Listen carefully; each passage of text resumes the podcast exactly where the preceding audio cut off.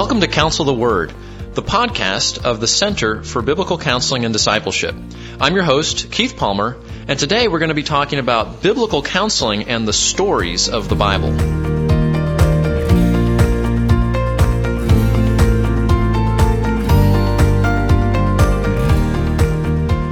One of the things that we immediately realize when we open our Bibles is that the Bible is full of true historic stories. In fact, most of the Bible is filled with true historic stories. And those stories are part of God's way of unfolding His truth and speaking His message to us through the Scriptures. I'm very grateful to have in the studio today with me my good friend, Pastor Brent Osterberg. Uh, Brent is the preaching pastor at Living Hope Bible Church in Mansfield, Texas, right here in the greater Dallas Fort Worth area. And he is also a contributor, both in writing and in speaking, to the Center for Biblical Counseling and Discipleship. He speaks at our events and contributes to our website. So, Brent, I'm so glad to have you here again, brother, to be with us today. Thanks for inviting me again, Keith. It's always a pleasure. So, this is a great topic. Um, when we're doing biblical counseling, when we're shepherding people, we're discipling them from the scriptures to, to know God and to address challenges in their life, one of the broader goals in that is just getting people into their Bibles and reading their Bibles. So talk to us about just the goal of Bible reading and why that's an important part of the discipleship process. Absolutely. I think that it is key helping people get into the scriptures uh, in these discipleship and counseling relationships because, uh, well, one, it's the Word of God, obviously. Uh, we, we know that growth happens by the power of the Spirit working through the Word. I think it's crucial nowadays because we are so uh, distracted by social media and these little sound bites and these uh, these status updates, right? The uh, uh, you know tell us what uh, what's going on just in a sentence, you know, 70 characters, whatever, you, what have you. So um, whenever we're bombarded with these these little sentences and and just sound bites of uh, of life, and we we scroll through an update or or a feed, um, it's I think it it takes our attention and it decreases it and it minimizes it so that we don't have the capacity for sitting down, meditating on the the word, having it uh, wash over us and so um, I really am passionate about helping people read the Bible. This morning I was talking to um, one of the members of our, our church that's a fairly new Christian, and he was talking to me about how he's he's um, about halfway through the New Testament. He started at the beginning of the Old Testament. He's been working his way through the Bible for the first time, and he's about halfway through the New Testament. And that excites me because I understand that um, we're not going to be changed into the image of God uh, the, the, or the image of Christ, like 2 Corinthians 3:18 says, unless we are in the Word and as we see his glory in the text, he, he's going to be transforming into that same image from one degree of glory to another. The Spirit is, that is. So, um, I, I want people to be in the Word of God and to fight the, the tendency for us to be distracted and have our attention be minimized by social media and all of the, uh, the, the, the scrolling we've done. So uh, that's that's something that I, I think is important. But in order to do that, we've got to get um, in the Word and help people to get a, a, a taste for the Word of God uh, and hear the language of the Word of God. And it's not something that they're going to catch uh, with the language that they, they are fed in the culture from day to day. So um, one of those um, one of those things that we need to help our people with is hermeneutics, right? The the, the science, if you will, uh, the study of how to study the Bible, and that means getting them into the context, right? Historical context and literary context. Mm-hmm. Very good. Yeah, and this is a bit of a sidebar, but that's one of the things that really characterizes biblical counseling from all other forms of counseling and even some forms of Christian counseling is we're getting people in the text of scripture. We're, we're reading it, we're studying it, we're helping them to read it and study it because as you said, that, that's, that is the means by which the Spirit uses to transform us into the image of Christ. So, you know, a biblical counselor is somebody who's ministering the Word of God to somebody and calling them to do the same. So. Absolutely. Very, Absolutely. very good. Well, speaking, you mentioned, uh, you know, literary genres and, and the different types of literature.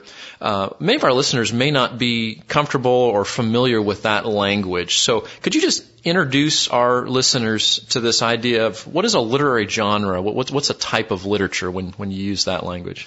Yeah, the, the Bible includes several different uh, literature categories. Um, types of literature. And just just to name a handful of them that we see in Scripture, there's um, historical narrative, there's poetry, law, wisdom literature, letters, uh, gospels like the Matthew, Mark, Luke, and John. Those are the gospels, and apocalyptic literature like the book of Revelation. And so that's just a smattering of different literature types in the Bible. Uh, we have different liter- literature types in a library, right? You walk into a library and it's divided up by um, genre, uh, categories, if you will. And so um, in their great book. It's called Grasping God's Word. It's by Scott Duvall and Daniel Hays. It's a it's a textbook on hermeneutics, how to study the scriptures.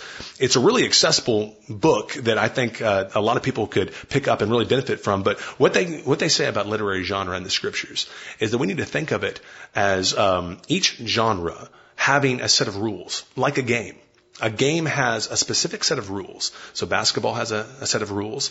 Uh, so does football, baseball, wh- whatever you like. Rugby, I don't know. But it's got a different set of rules. And so do these different literary categories in scripture. And so you need to play by those rules. Um, if you're going to understand the truth that's in each literary category, you're going to have to interpret by those set of rules. And so, um, for instance, if you try to interpret historical narrative the way that you would New Testament letters, for instance, you're going to be in some trouble because New Testament letters are uh, very instructional. They're very direct.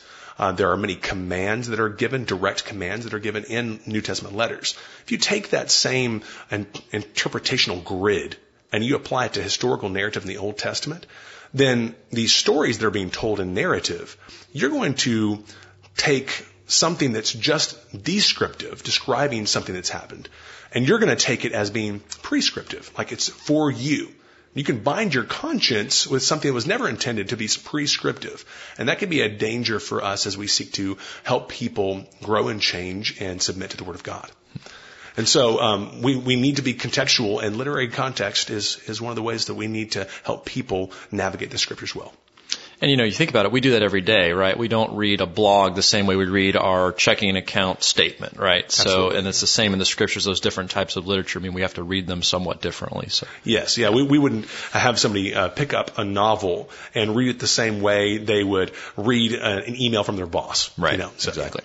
Okay. So we're here to talk about the stories of the Bible or what we might call historic narrative. So introduce us to that. Um, what are, what are the parts of the Bible that are historic narrative? And then give us some tips for reading those portions of the scripture. Yes, um, some of the historical narrative you see is uh, is going to be found in Genesis. Uh, half of Exodus is is also going to be historical narrative. A portion of Numbers, and then you've got Joshua, Judges, Ruth, First and Second Samuel, First and Second Kings, and First and Second Chronicles. Uh, as well as Ezra, Nehemiah, and Esther. Uh, then prophets like Daniel, uh, the first six books, or first first six chapters of Daniel, and then also Jonah. When you get into the New Testament, you've, you've got narrative portions of the Gospels, but then also narrative portions of the book of Acts as well, which is kind of the big historical book there in, in the New Testament.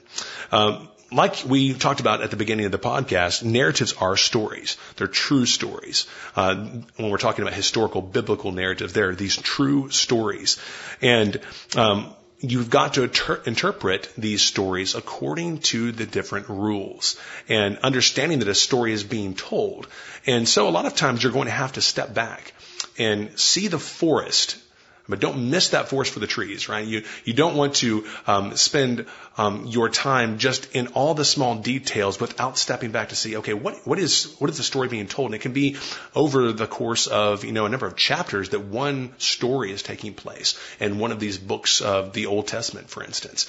And so uh, sometimes we can read one chapter of the Old Testament in our our devotional time in the morning, and um, we're kind of confused, like what why was that important? Well, that's maybe the second chapter in a three chapter narrative that we've got to really step back and, and see the theme of so that we can benefit benefit from it the most. That's really interesting, and, and maybe one of the limitations of Bible reading plans. Obviously, you know, we promote those here, and you do at your church and all that. But sometimes, you know, reading one chapter a day or a couple chapters a day, that that can be uh, unhelpful if we are reading historic narrative and you really need to read a larger portion to see, you know, what is this story about? Whereas maybe like one of the letters of the New Testament, you could read a smaller portion and still gain the main idea. Absolutely, yeah. Um, last year I, I, preached through First Samuel in a, in a Sunday night service uh, at our church. And so uh, over the course of a year, I'm taking these these blocks of First Samuel, and as a, as a person who's mainly preached out of the New Testament, it was hard for me to say, okay, tonight I'm going to be preaching a whole chapter in one sermon, or even more than a chapter, so I can get the entire context. And so it's not like uh, a New Testament letter where you take maybe uh, even one verse or just a few verses to preach. And so you have to train yourself to to come at these different texts according to the way that they're communicating truth. And one of them is it's there. There's these uh, these narratives. They're telling a, a, a story that has a big main point that it's going to take some time to get to.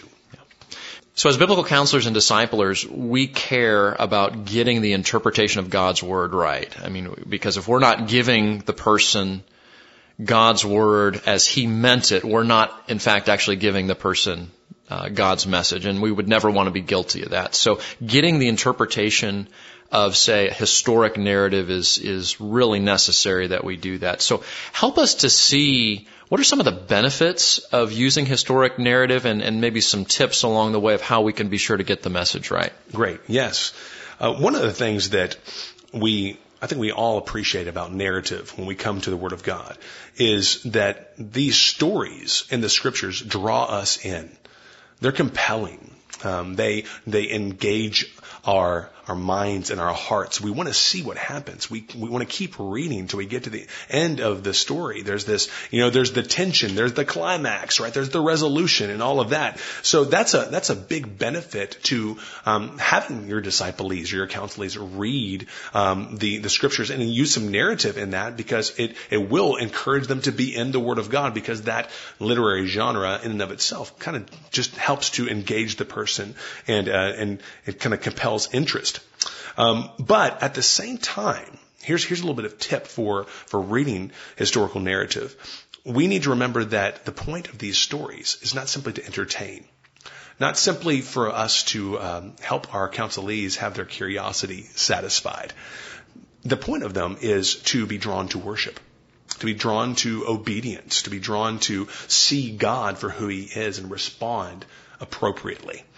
So, You've got to take, for instance, the book of Esther, right? Um, we all know that the book of Esther doesn't mention the name of God, but the uh, the fingerprints of God are all, all over that story, and it's such an engaging story. It's it's like you're reading a screenplay for a movie. It is uh, it is so interesting the way that it is written. But if you just have your counselee read it to appreciate that, oh, this is a cool story. You should listen to this. It's really going to, you know, grip you. Then you've missed it.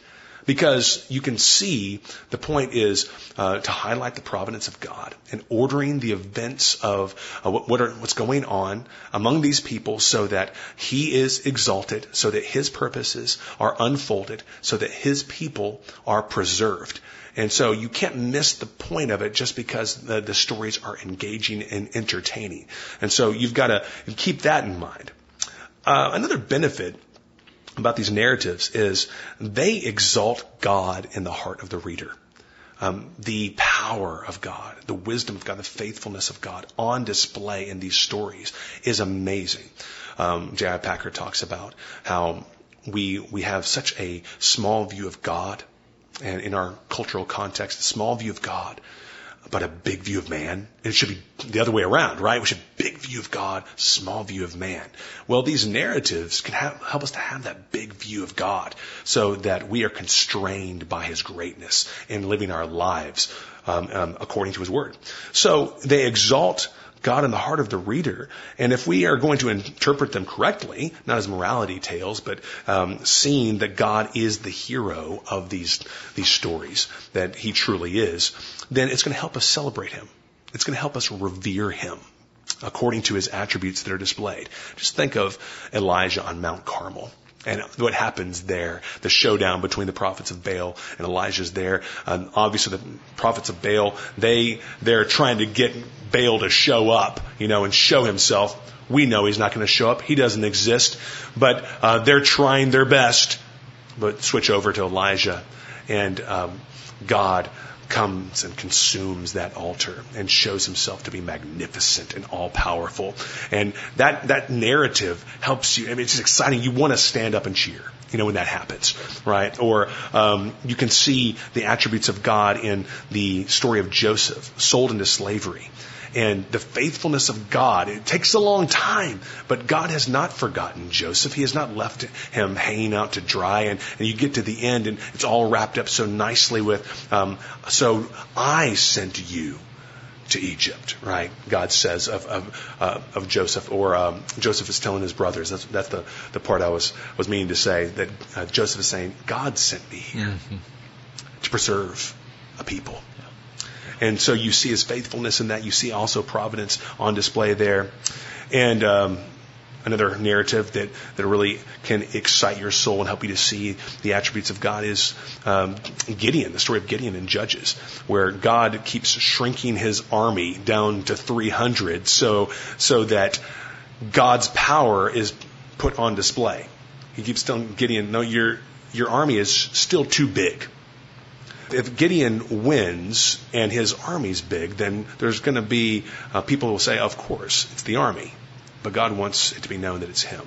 So he is seen, he is known. And these things, these narratives, when you, when you really interpret according to a God centered hermeneutic, a God centered interpretational grid, then you see God and his heroic nature, um, his, his all powerful, all wise, all knowing nature on display, and, and that helps your, your counselors have that big view of God that they need to compel them into obedience. Man, that's so so helpful. And I think you know, even as biblical counselors, sometimes we're drawn to those more prescriptive texts. You yes. know, go and do this, and go and handle your anxiety, and like that. And yet, we need to realize the balance of Scripture in a genre like historic narrative, where there's this story that's designed to exalt God and see His attributes. And of course, we're not going to trust a God or obey a God that we don't see and revel in and and stand in awe of. So I think this is really helpful to remember to use these stories in discipleship and counseling, so that our our view of God God increases, and that helps our obedience and our trust to increase. I mean, think about somebody that is really struggling with a trial that they're uh, walking through that seems to be lasting forever. It's been years, and they just they can't see how um, God is in it for their good. Well, many scholars think that uh, Joseph was in prison or enslaved for 13 years, um, and he's he's undergoing all of this at the hands of his, his brothers who are meaning it for evil. But then you step back and, and you see now at the end of the book of Genesis, he's prime minister. God has used him so that the people of Israel are preserved and God is, is keeping his, his covenant with the people of Israel.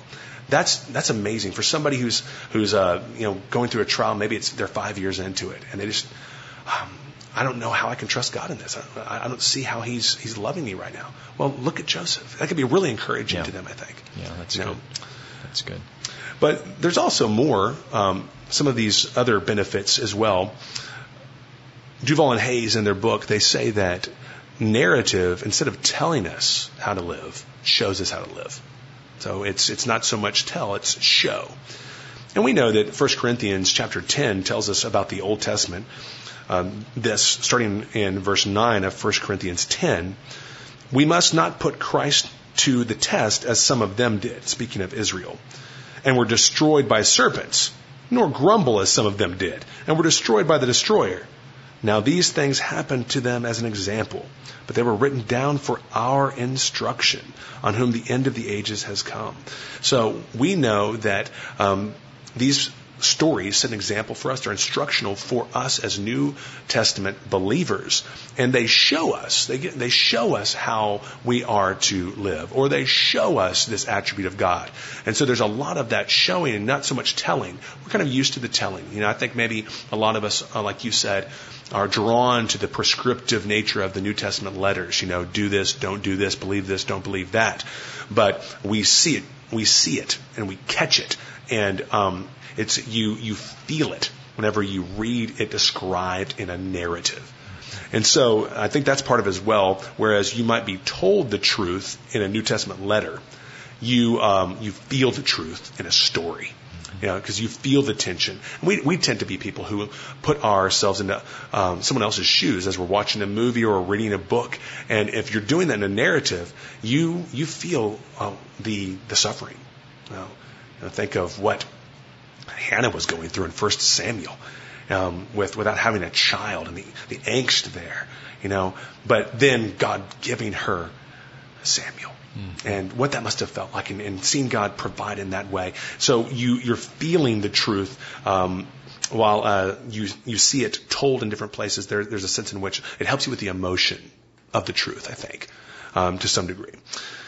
And whenever you're thinking about Israel in the wilderness, we see the rebellion. Really, this, the stiff-necked obstinance of the people of Israel there in, in the wilderness. And it's, it's something that when we're reading it, the story really helps us to appreciate um, that that's something we don't want to be about. We don't want to be like them. So the New Testament talks about don't be like Israel. And so when you're reading the story in the Old Testament, that I, I'm compelled to to not want to go in that direction because of the story that's been told in the Old Testament. So that's, that's another reason why I think the narrative is, is helpful for our disciples and our counselees. Uh, and not to, to mention as well, um, or something else that, that goes along with that is the, the fact that narrative shows us patterns. When you're reading these stories, you see patterns of God's character. So think about the book of Judges as well. There's this theme, this, uh, I guess this, this cycle that happens in the book of Judges where the people turn away from God, um, as a result of that, God sends another nation to come and oppress them. They cry out for mercy. God sends them a judge to come and deliver them from that nation. And that's the cycle of the book of Judges over and over again. That's what you see. And so you think, wow, I mean, I would have just been done with them. The people of Israel, that is. But God is continuing to care for them. Um, when they cry out for mercy again, He's sending them another judge mercifully. And so that pattern communicates something to us of the enduring character of God. He's not just this sometimes. He continues to be this. He is eternally a compassionate, caring God and a patient God with his people. And so, um, so the Old Testament is so long. It's uh, much longer than the New Testament comparatively. And I think it's because you've got all these narrative stories that are being told and you can identify these patterns and see that God um, continues to be who he is over a long period of time. And the Old Testament is, it covers a lot longer of a span of time than the New Testament. New Testament is, you know, a century, less than a century. But you've got many centuries that are represented in the Old Testament. You see God's character patterned over the course of that, um, keeping His covenant with Israel.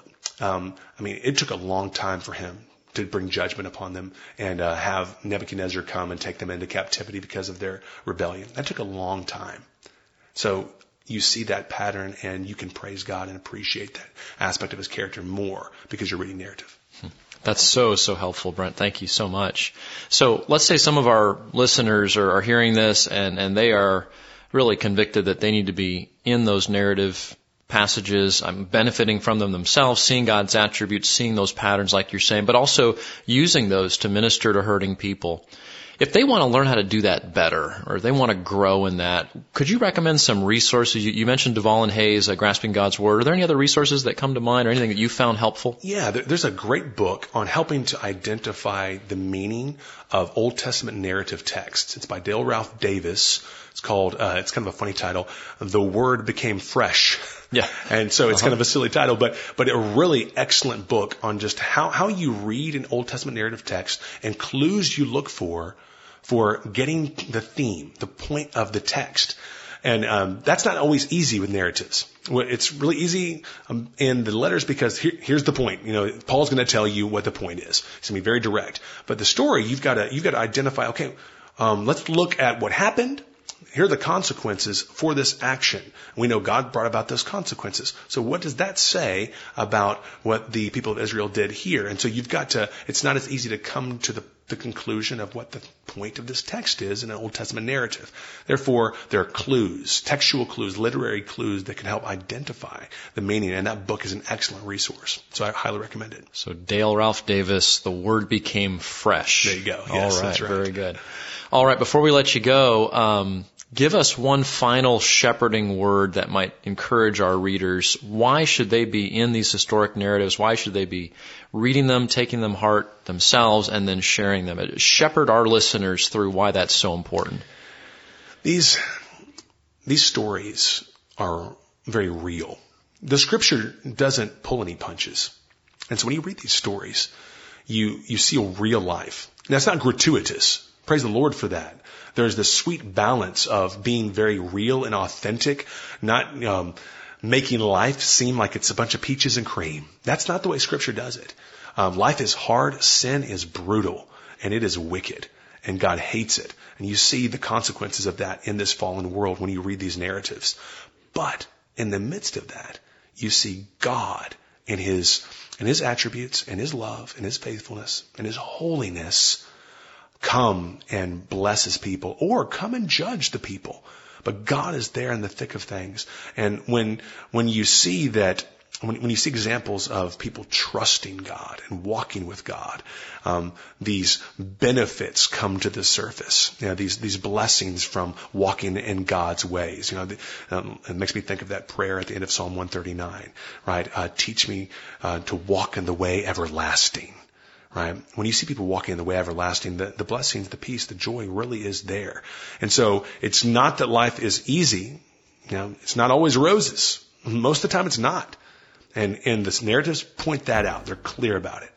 But God is there. Right? He's a very present help in time of trouble.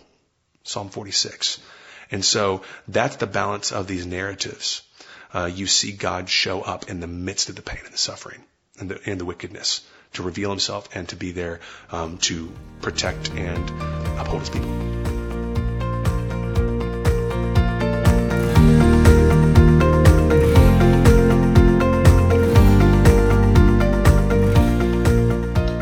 Thank you for listening to Counsel the Word.